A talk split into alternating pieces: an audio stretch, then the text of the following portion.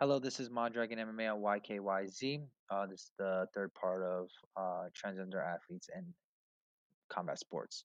So we figured Joe Rogan was not a fan of Fallon Fox, and you know that he had a lot of backlash for that. Um, but it came two things came out of that. We figured out okay, does she have a physiological advantage over competing against a biological woman? Is that fair? Is that dangerous?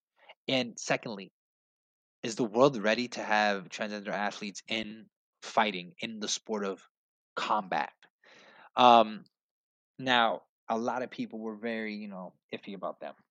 But the interesting part about everything was the International Olympic Committee changed its regulation in 2004, allowing transgender athletes to compete two years after sex reassignment surgery.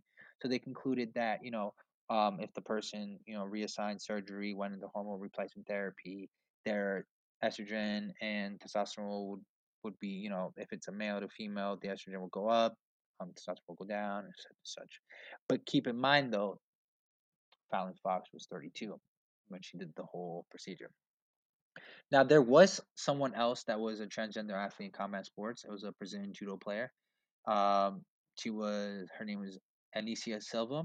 She competed in 1996 games before revealing at puberty that she had both male and female sex organs.